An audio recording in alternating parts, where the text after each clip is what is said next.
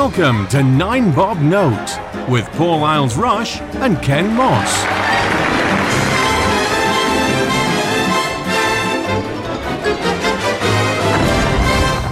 Hello, everybody, and welcome to Nine Bob Note. My name is Paul Isles Rush. And I'm Ken Moss. Went very fast then, didn't I? That gives us more time to talk. well, Ken, it's it's over to you for this week's burning topic. Gender appropriate clothing. Hmm. Now, uh, one of the terms we don't hear anymore is transvestite. I'm coming to this from my straight ignorance, my position of privilege, not knowing whether are transvestites, I was going to say still a thing, but again, it's difficult to know where to come from with this.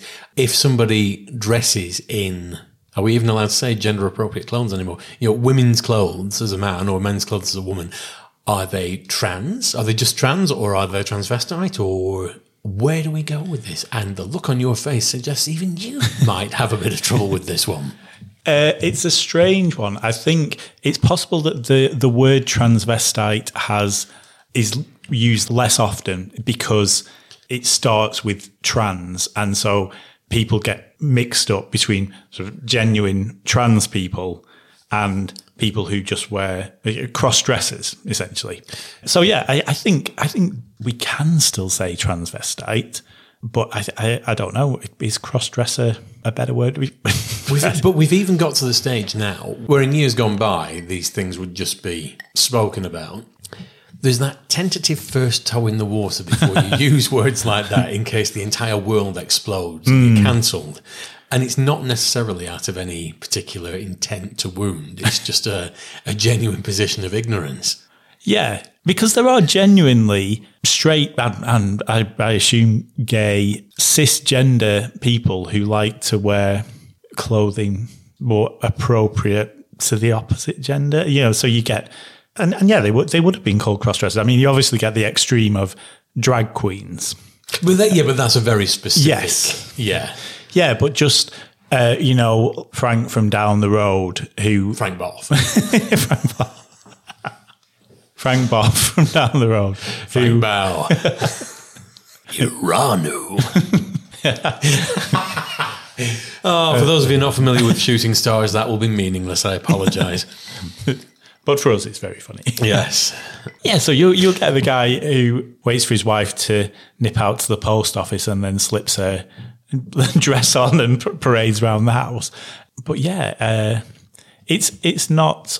I, I, don't know whether it is it. Even you're confused. Yeah. I mean, this gives me hope because even the term gender appropriate is mm. prescriptive.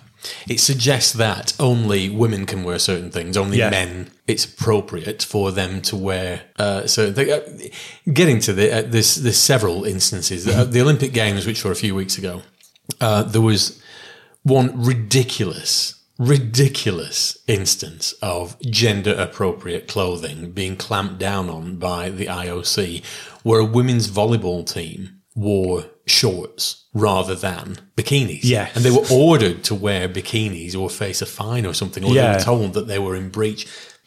At what point do we dictate that women need to wear a bikini while they're bouncing around naked on a beach effectively? How is that even a thing?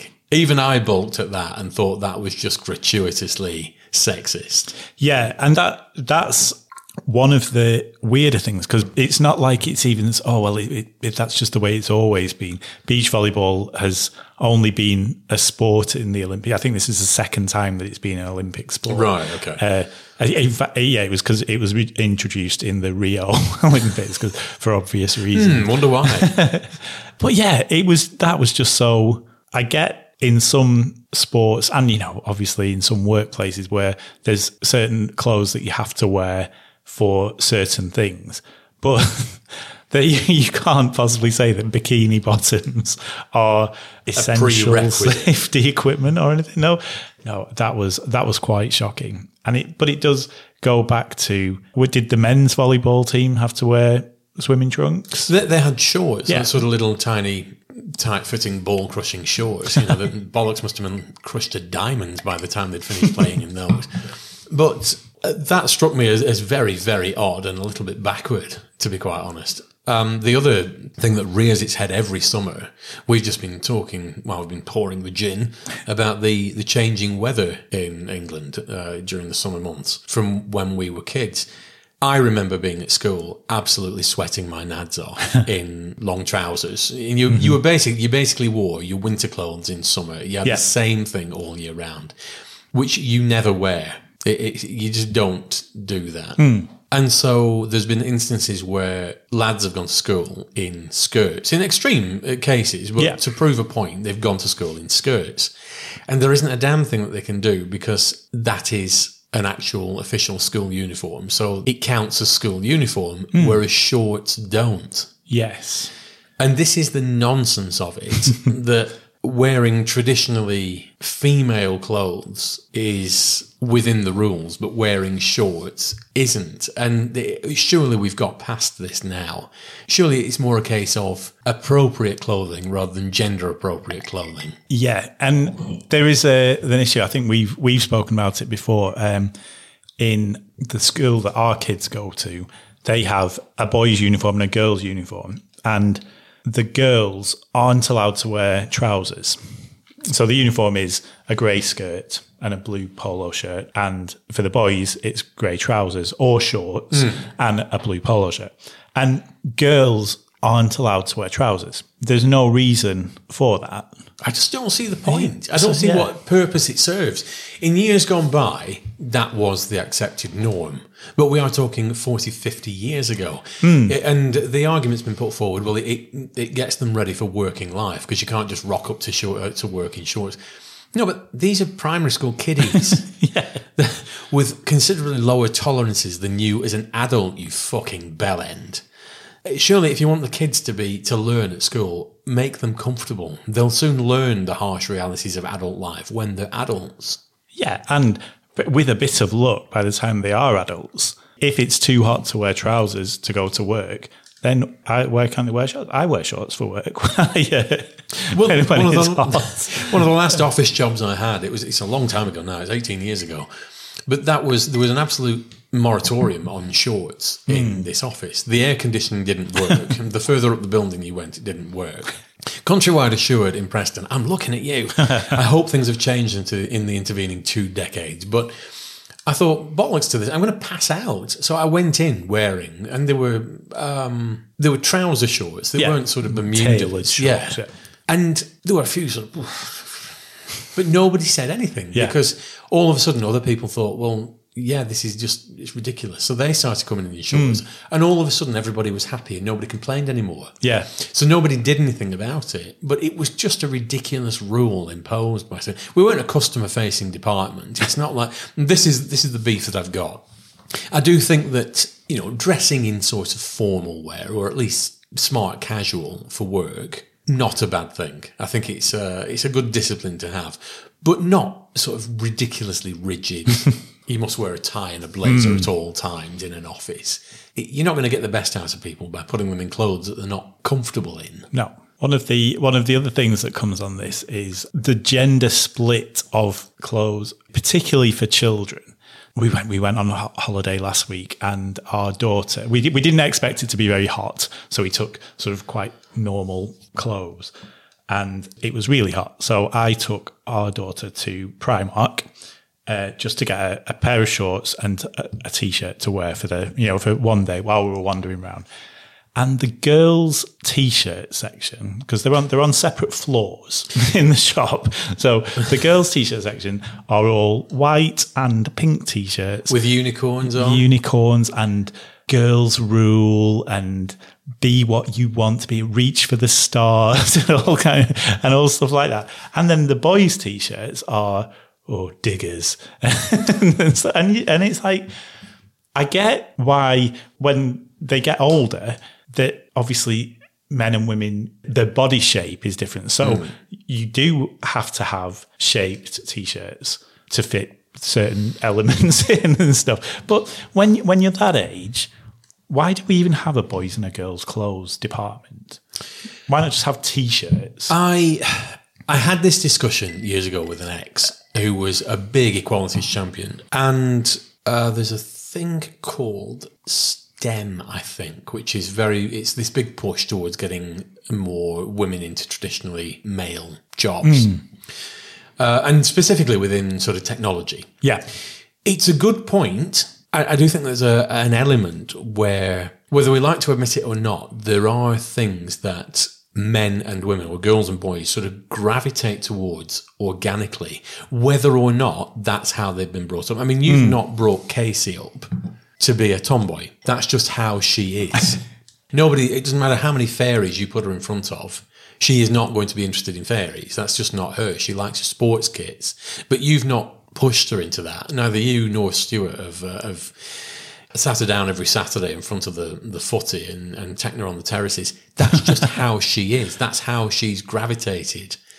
But a lot of girls, you know, a lot of girls and boys, they gravitate towards things organically. It's not, if you look at the kiddies telly now, it's all very middle of the road. There's, there's not really men and women, male and female roles in any of hmm. the kiddies stuff that I've seen.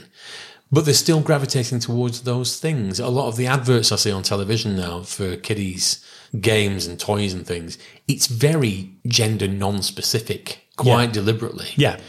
And yet the girls are still automatically gravitating towards what traditionally girls like and, and boys towards what traditionally boys like. And if you even watch the, the cartoons and the kiddies programs, even what would traditionally be sort of a boys cartoon, say something like Thundercats, it's all sort of filled to the brim with this gender neutral balance. Hmm. So I don't get.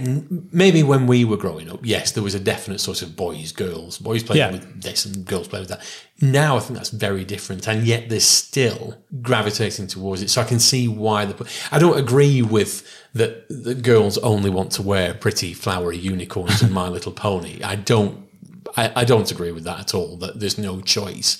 In just the same way as when I walk into Next or whatever, I cannot buy a shirt that is not this year's colour. I have to wear whatever the colours are that they dictate this year. I really object to that. I, there was one year I walked in and all the shirts were pink and brown and cyan checks, and they were hideous. And I just refused to buy any of them because that was this year's colour. Yeah. But why do we have to have boys' clothes section and a girls' clothes section in At the that shops? age, Yeah. uh, I don't think we do. No. In every shop, they're separated. This shop, they were actually on separate floors because Casey will normally look because she does like you know sports and football and stuff like that. But at the same time, she she loves playing with dolls. Yeah, yeah. She she's just a bit of everything. But when we take her to get clothes, this was just a quick emergency Mm. five minute job. But we take her to buy clothes, she'll look in the boys section and the girls section, and if t-shirts and stuff. A lot of the time, she'll get boy, Yeah. you know, boys t-shirts. But if there was a boy, and it's kind of it's seen as okay for us to do that for Casey because it's like, oh, you know, you know, she's she's just being a bit tomboyish. But if she was a boy and she wanted and she did like unicorns, then for him to have to go into the girls section just to pick a t-shirt that he liked must be quite weird. Sissy is the word. Yeah. But, um, and uh, this is where I've got a bit of a beef with uh, not women's right. No, women's too strong. Um, but women have got the upper hand in a lot of areas now. Oh, it's not. If a woman walked in in a trouser suit or a dress to work, nobody would bat an eyelid. Men, shirt, tie, pants. That is what you wear. Men cannot walk in in a dress. Yeah, you're then it's either oh he's wearing a dress or what is he trying to prove a point? Mm. Yeah. Whereas women, they've got the complete upper hand with. But I, I've often said for years and years that men's clothing is very boring. Mm. You have got a top and either trousers or jeans. The end. You know, boots are all one style. Trainers, shoes, they're all one style. Very boring range of colours, either black or chinos, or there's just no variation with men's clothing. Women, God Almighty, the oh, the variations it's far more interesting than men's, and it's it's fine for them to mix and match, and has been for a very very long time. Hmm. So I think the balance is very firmly in women's favour or girls' favour than it is towards men.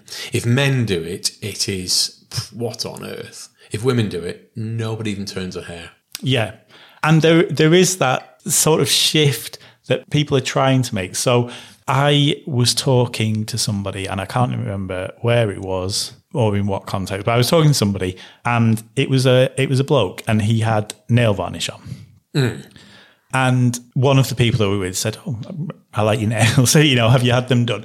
And he he wasn't gay. He wasn't trying to prove some kind of point. He just said, "I like I like having nice nails." You know, why why is it only women that can go? And so so there are people like that, but they're still seen as, mm, you know, that's a bit weird. Why you know why is he doing that? Well, I get it. In the dim and distant past, I had a home chemistry set.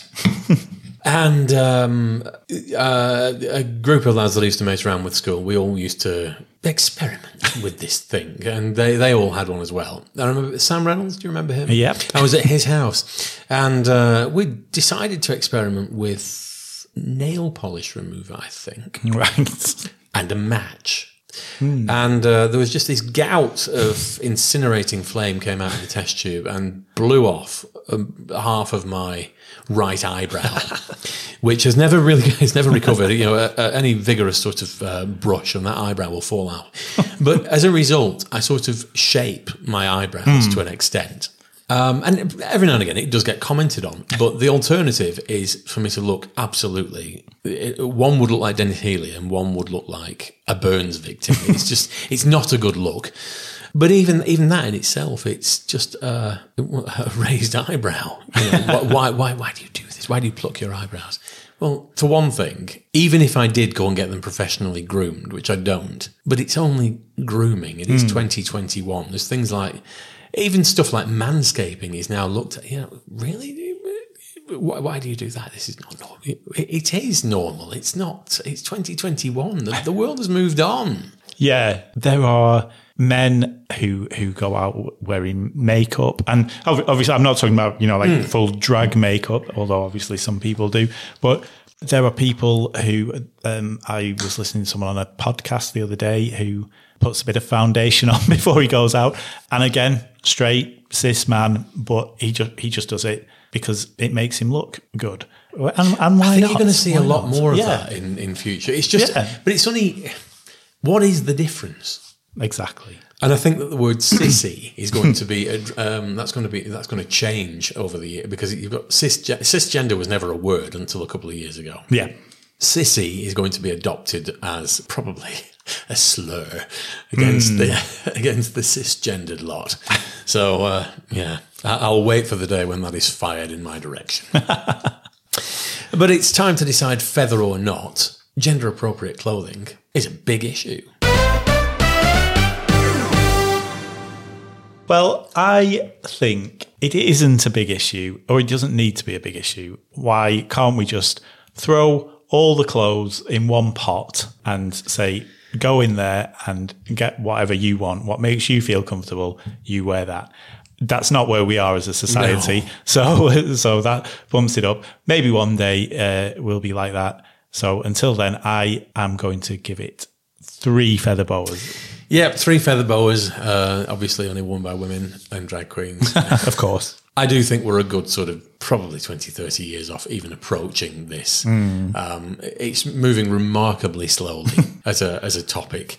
I think it's only going to get better in time. And with that, cue the SIG It's screening queens.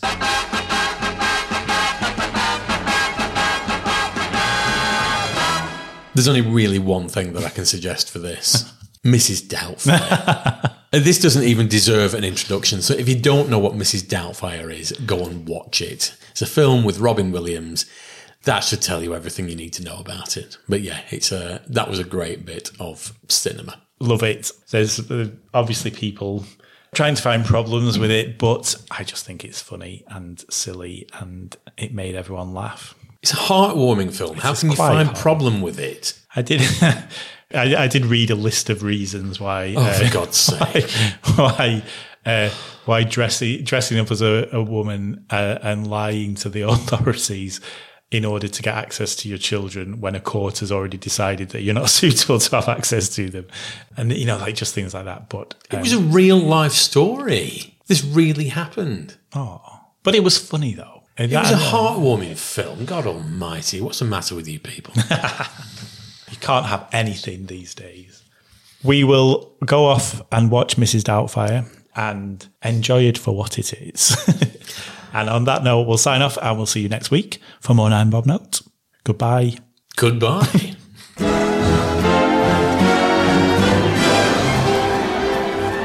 Nine Bob Note featured Paul Isles Rush and Ken Moss. Title music was by Mark Scheiman, and the program was produced by Maverick Productions.